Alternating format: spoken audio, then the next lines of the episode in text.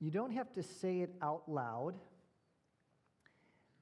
but how would you describe sin? Not, not define sin, but describe it. Sin is disobeying or not keeping God's law in every way. That's, that's the definition. But how would you describe it? What adjectives would you use? Uh, yesterday, I had my three sons do some yard work outside. Uh, most of our family is sick, but I had them work outside anyway in the yard. And uh, when they when they came back inside, I had all the boys. I mean, they were they're out there in the woods. I had them go get their get showers in the bathroom upstairs. Yet while they were showering upstairs, I heard the oddest sound downstairs. It was the sound of air bubbles coming out of all the toilets. Not only that, while they were in the shower one at a time, they told me that the bathtub was beginning to fill up with water even though the drain was unplugged. I immediately knew what was happening. you see, we are on septic. Anyone else? And my concern was that the septic filter got clogged. And if that's the case, you know what happens? If not dealt with immediately, everything that is meant to go into the septic tank comes back up into the home. So immediately I sprung into action. I got on my boots, I put on gloves, and I went to check the septic filter. And sure enough, it was clogged. In fact, when I opened the septic lid, the smell almost literally knocked me out. So, you know what I had to do next? I had to clean the filter. I had to reach down, get the thing out, and I had to get the clothes and clean all of the stuff. So, holding my breath, I spent the next 10 minutes cleaning the filter, rinsing it of all its filth. And while I was cleaning it, you know what I kept thinking? The thought that kept filling my mind was, I cannot think of anything more disgusting than this. I, I literally, I almost vomited. Have you ever had the joy of having to do that chore? Anyone who's had a? Okay, well. This morning we resume our study of 2 Samuel. And here's the question I want us to consider, and that is why do we often give way to sin? That is, why do we often run towards sin? Rather than flee from it. Indeed, why is it at times that sin does not repel us like it ought? Because I don't know about you, sometimes sin looks pretty good to me.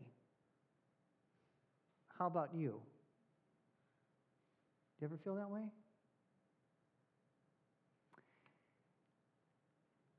And I wonder could part of the reason be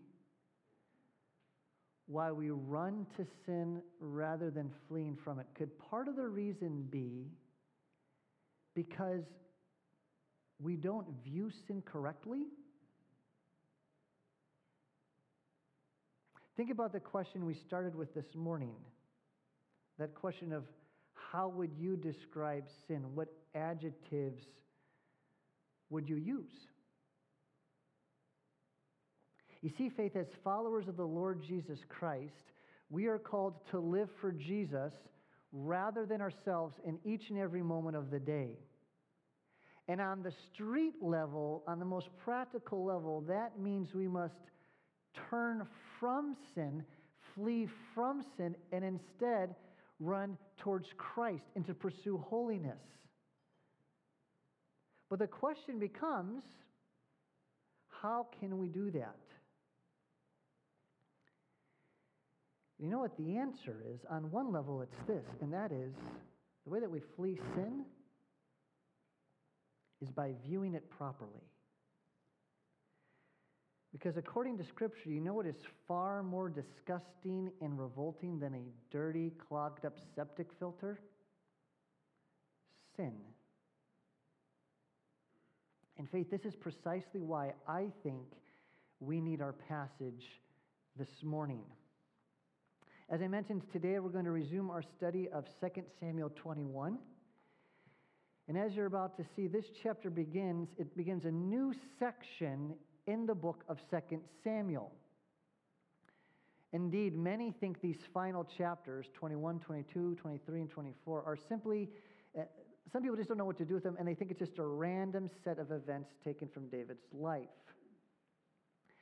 However, I want to argue that these chapters are not an appendix or an intrusion, but rather they are the wrap up for all of 1st and 2nd Samuel, the intended wrap up. For in them, I believe, the author wants to show us how we are to regard God's kingdom as ordered under David.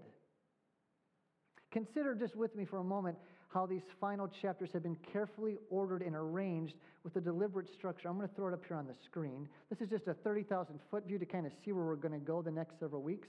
But here's how the book of 2 Samuel ends. I want you to notice the symmetry. It begins with a famine caused by Saul. This is the passage we're going to look at. And then it ends with a plague caused by David. Then moving inward, you have David's mighty warriors, and you have David's mighty warriors again. And then right in that center section, we have David's final song and then David's final words.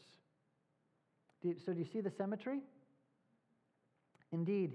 Do you see where the author places the emphasis of this final section? It's right there in that middle section, which we're going to get to in a couple of weeks.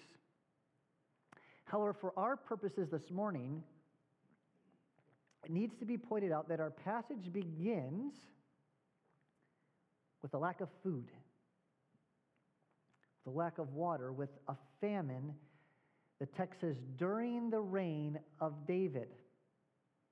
And as we're about to see by this very general reference, the author wants to inform us that 2 Samuel 21 does not chronologically follow the events of 2 Samuel 20.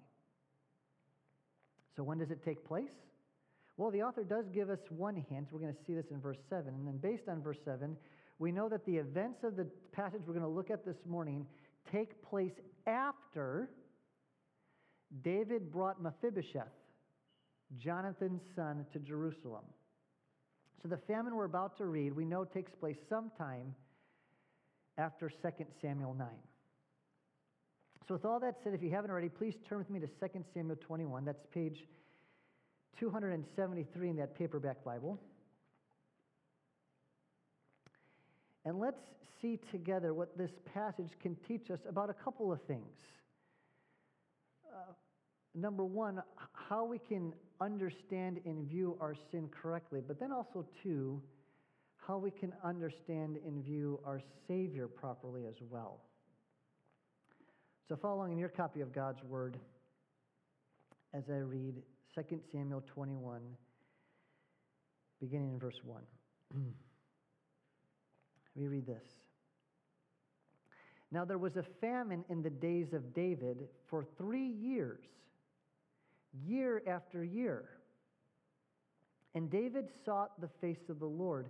And the Lord said, There is blood guilt on Saul and on his house. If you're the underlying type, that's an important phrase, and his house. Because he put the Gibeonites to death. So the king called the Gibeonites and spoke to them. Now, the Gibeonites were not of the people of Israel, but of the remnant of the Amorites. Although the people of Israel had sworn to spare them, referring to the Gibeonites, Saul had sought to strike them down in his zeal for the people of Israel and Judah. So let's pause right now. there's a famine in the land. And why is there a famine in the land? What does verse 1 make clear? It's because of what? Saul. A sin that Saul and his household had committed. Because notice the text says there's blood guilt on Saul and what? And on his house. And what is it that they did? They killed the Gibeonites. Now, who are the Gibeonites? You'll recall that back in Joshua chapter 9, the Gibeonites, they actually they tricked Israel. They tricked the people of Israel into giving them protection, so the Israelites swore never to kill them. Indeed, the Israelites, they made a covenant with the Gibeonites. They made a covenant that we will never do harm to you. However, many years later, in what appears to be a fit of nationalistic zeal, Saul massacred some of the Gibeonites in an event that is not recorded in Scripture. Now, why is this a big deal? Especially since the Gibeonites, they deceived Israel in the first place. Well, it's a big deal because in killing the Gibeonites, Saul had violated the holy name of the Lord, the name in which Israel made their covenant oath with the Gibeonites. You see, Saul just didn't simply sin against them. No, he broke a covenant Israel made with the Gibeonites in the name of the Lord. So, therefore, the Lord is punishing his own people for this crime, and he's punishing them with a famine. So, notice, David has a problem on his hands, doesn't he? And it's due to Saul's covenant breaking sin. Because of Saul's covenant breaking sin, Israel is suffering a famine. There is blood guilt on Saul, and the text also says, and his house. So notice what David does next. Look at verses 3 and following. And David said to the Gibeonites, What shall I do for you?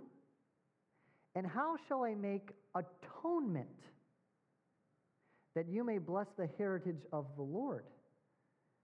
The Gibeonites said to him, It is not a matter of silver or gold between us and Saul or his house, meaning there's, there's no money that can deal with this. Neither is it for us to put any man to death in Israel. He said, What do you say that I shall do for you?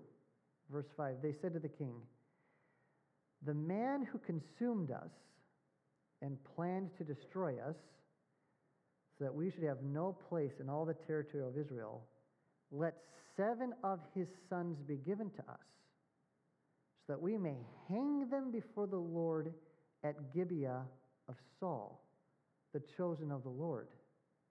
And the king said, I will give them. So now notice the question that David begins with asking. He says, How shall I make what? It's actually on the screen right behind me. atonement. Now, that's important, and we're going to circle back to that in a, moment, in a moment. It's a unique use of language. But notice, I want you to notice the Gibeonites' response. Their statement indicates that Saul and his house's offense is so great, it requires more than monetary compensation. They actually think it requires the shedding of blood, but they don't have the right to execute anyone. So that's why David asks again, and David agrees to their request for seven male descendants of Saul to be executed. Now, why would David agree to do this? Well, consider what God says in Numbers 35 33. He says this He says, No atonement can be made for the land for the blood that is shed in it, except by the blood of the one who shed it. Remember, what's happening right now in the land? There's a what? Famine. No atonement can be made, nothing can be made right except for the shedding of blood by the ones who sent it. You see, this is again where Joshua 9 is important. In Joshua 9, Israel, the text says, cut a covenant with the Gibeonites. This is a graphic reference to the way covenants were made. the way covenants were made was this an animal was cut up and the pieces lined up in pairings of two halves. The covenant makers then walked in between the pieces to signify this that if they broke the covenant, the same fate would befall them as befell the animal. Well, now, because Saul and his household broke that covenant, that fate would fall on the house of Saul. So, because Saul broke Israel's covenant with the Gibeonites, the covenant curses will fall on Saul's house. Yet, notice what we learn about David in the following verse. The author here, he's wanting to present a strong contrast. See if you can pick it up. Notice what we read about David in verse 7. So he agrees to give them seven of Saul's men because Saul broke the covenant. Verse 7 But the king spared Mephibosheth, the son of Saul's son Jonathan. Why? Because of the oath of the Lord that was between them, between David and Jonathan, the son of Saul. So notice what the text is communicating. It's this. While Saul is a covenant breaker, David is a covenant what? Keeper, isn't he?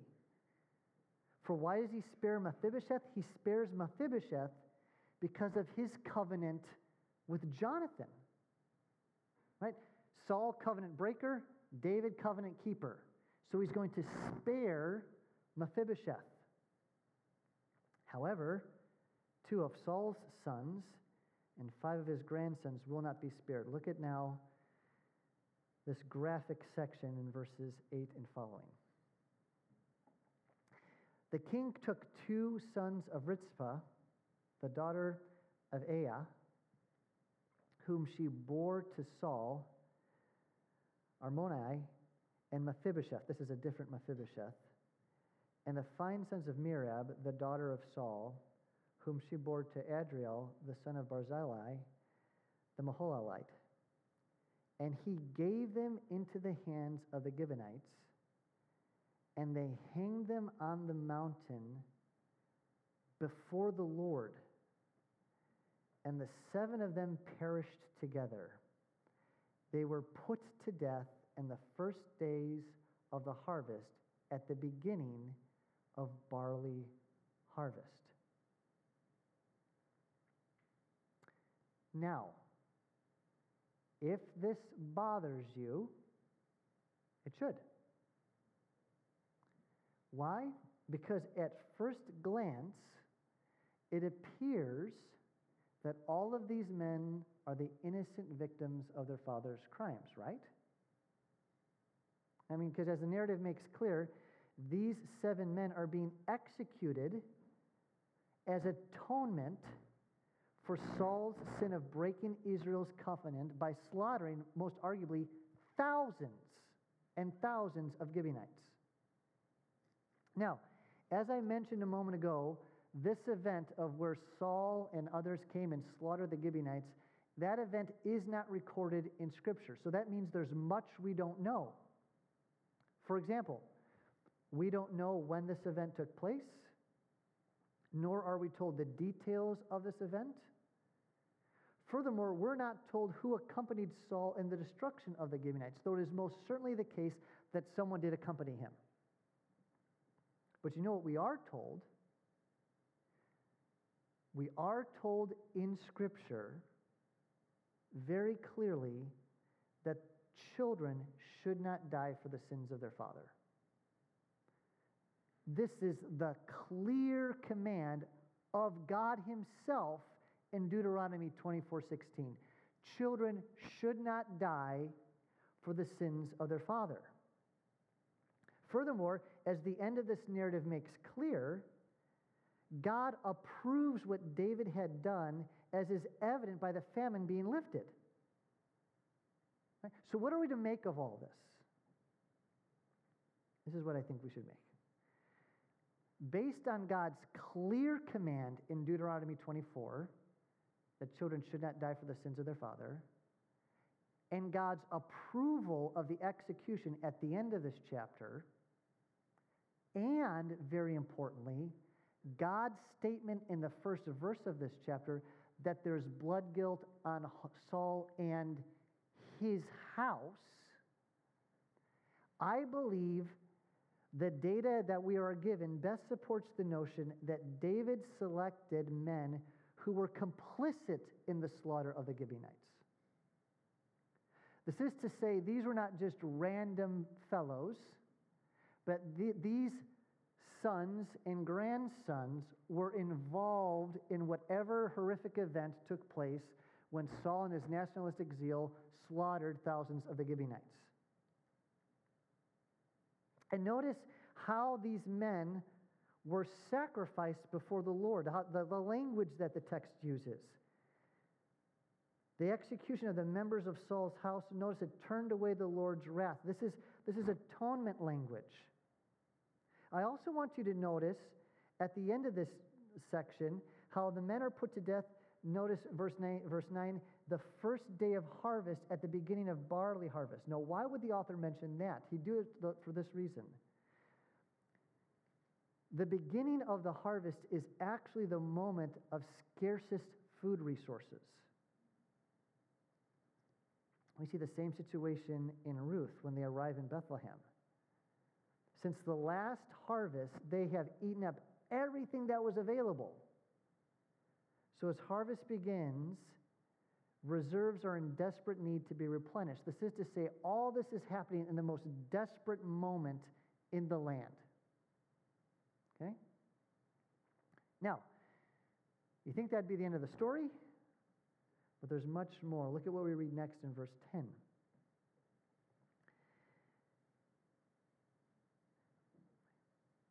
Then Rizpah, the daughter of Aiah, took sackcloth and spread it for herself on the rock from the beginning of harvest until rain fell upon them from the heavens.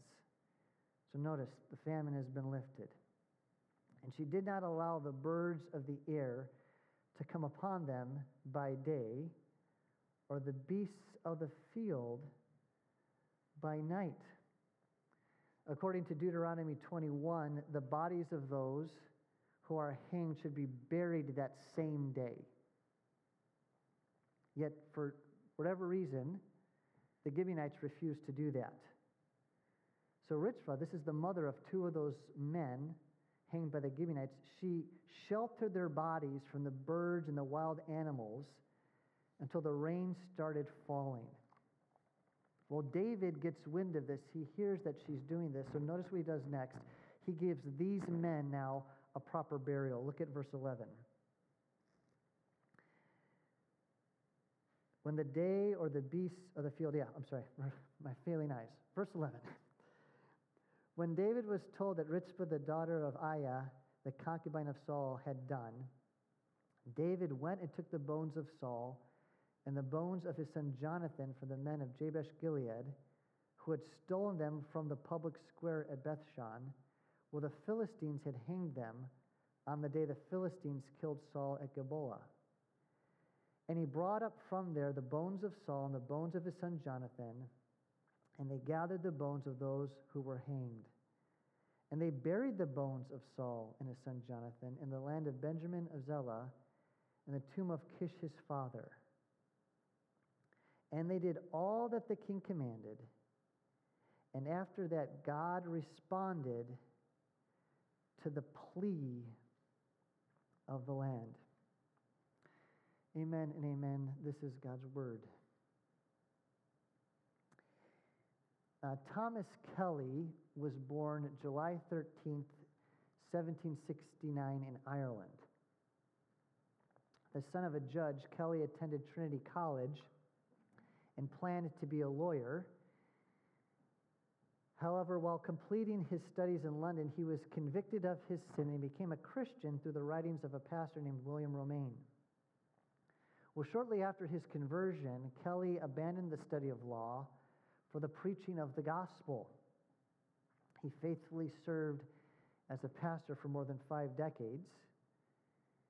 And while preaching at the advanced age of 85, he had a stroke while preaching, and he died the following year. it's recorded that his last words while alive were, Not my will, but thine be done.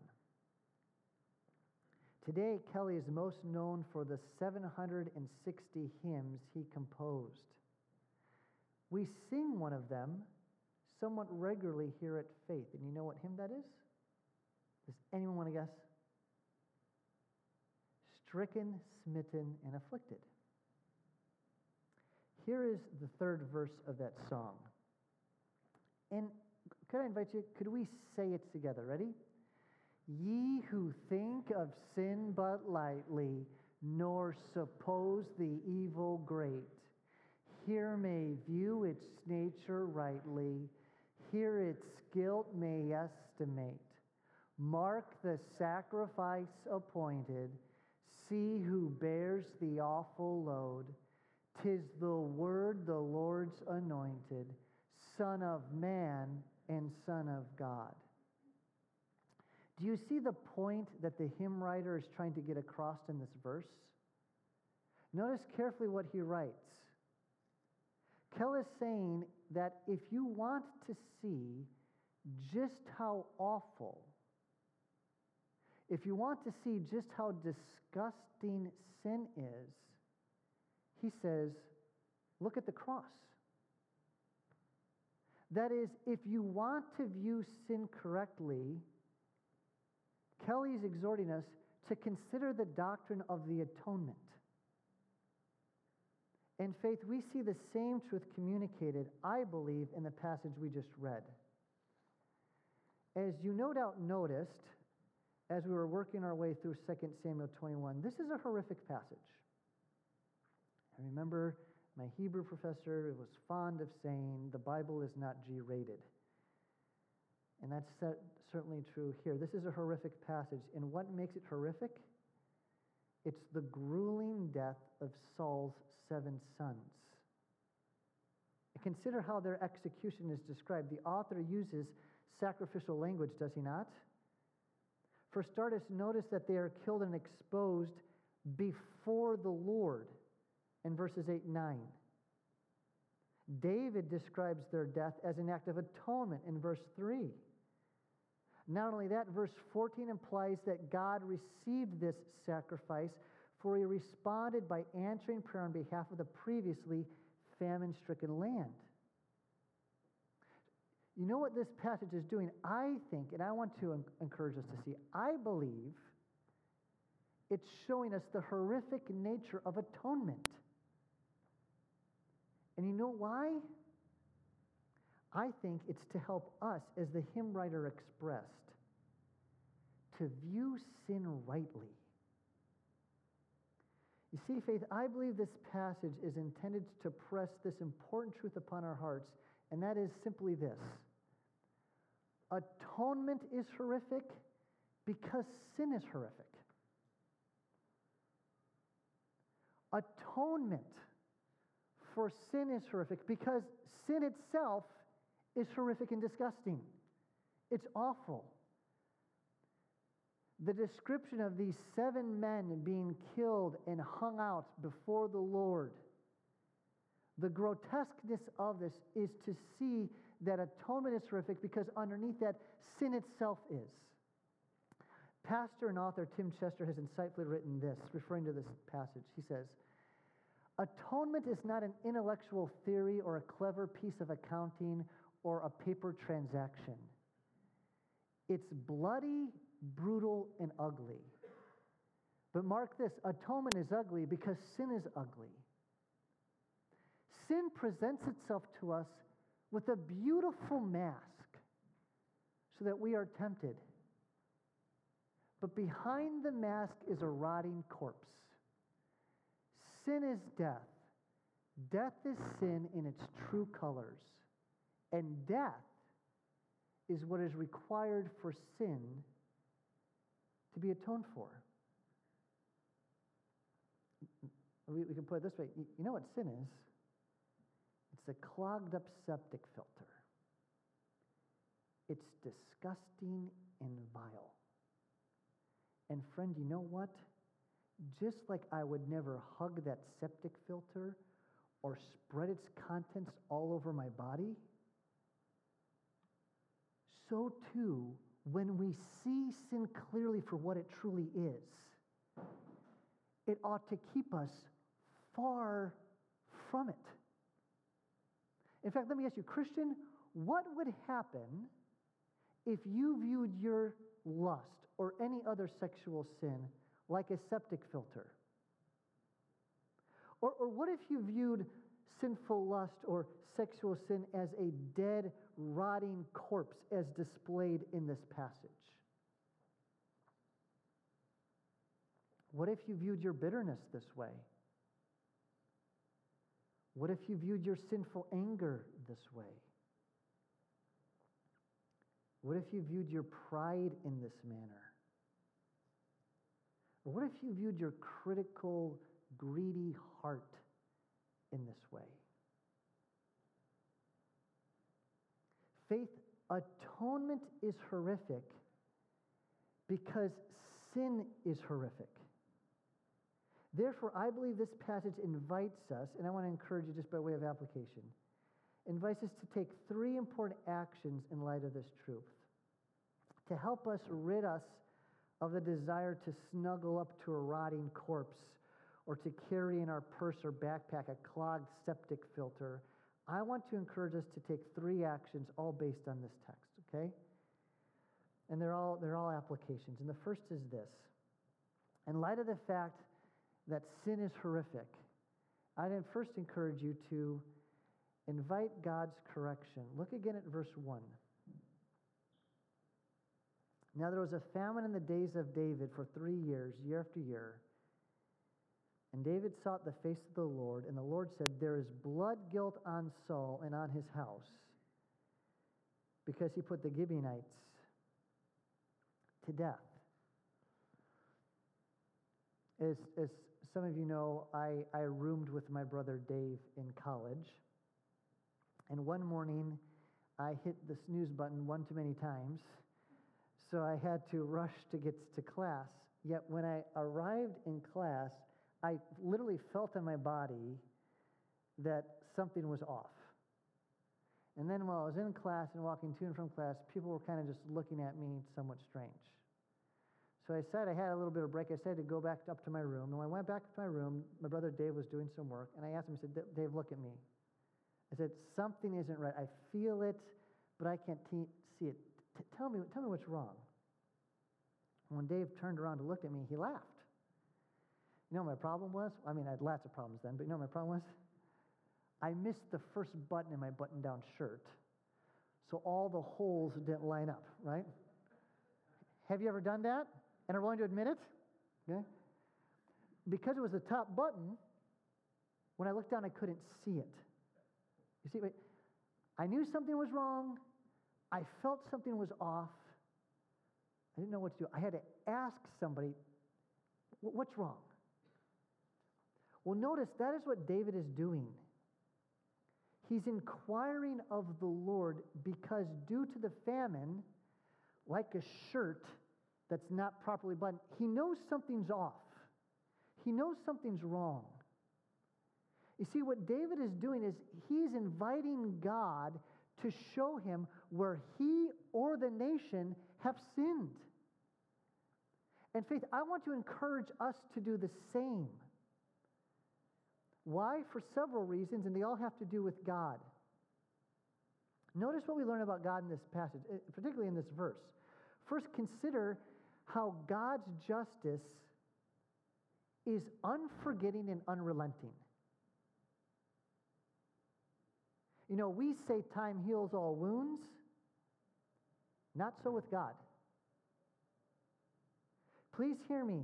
The passage of time and Israel's dimming memory of what Saul had done did nothing to erase the blood guilt in the mind of God. You know, people may forget past sins, but God never forgets because he will perfectly vindicate his law and those who have been wronged. Please hear me. From God's perspective, nothing merely just blows over. We could say this there's no statute of limitations with the justice of God. And aren't we thankful for that? Therefore, faith, it will serve us well in light of this to confess our sins to God. For you know what happens when we confess our sins to God? He forgives us and he remembers our sins no more. But notice also how God is so kind to reveal to David what is the problem. And I want to argue this is not some privilege only David was granted. David's like, there's a famine in the land. And by the way, whenever there's a famine in the land in the Bible, we know it's because Israel needs to repent of something, right? There's a famine in the land, and, and David's like, okay, search us, O God. And God was faithful to answer him. That's not some privilege granted only to David. No, when we come to the Lord, like the psalmist does in Psalm 139, and ask God to search our hearts, to see if there be any wayward way in us, God is faithful to answer that prayer. And because sin is horrific and disgusting and vile and destructive, I want to encourage us to have this be a normal prayer in our lives. God, there might be some wayward way in me that I'm unaware of. Would you show me so I could confess it and turn from it?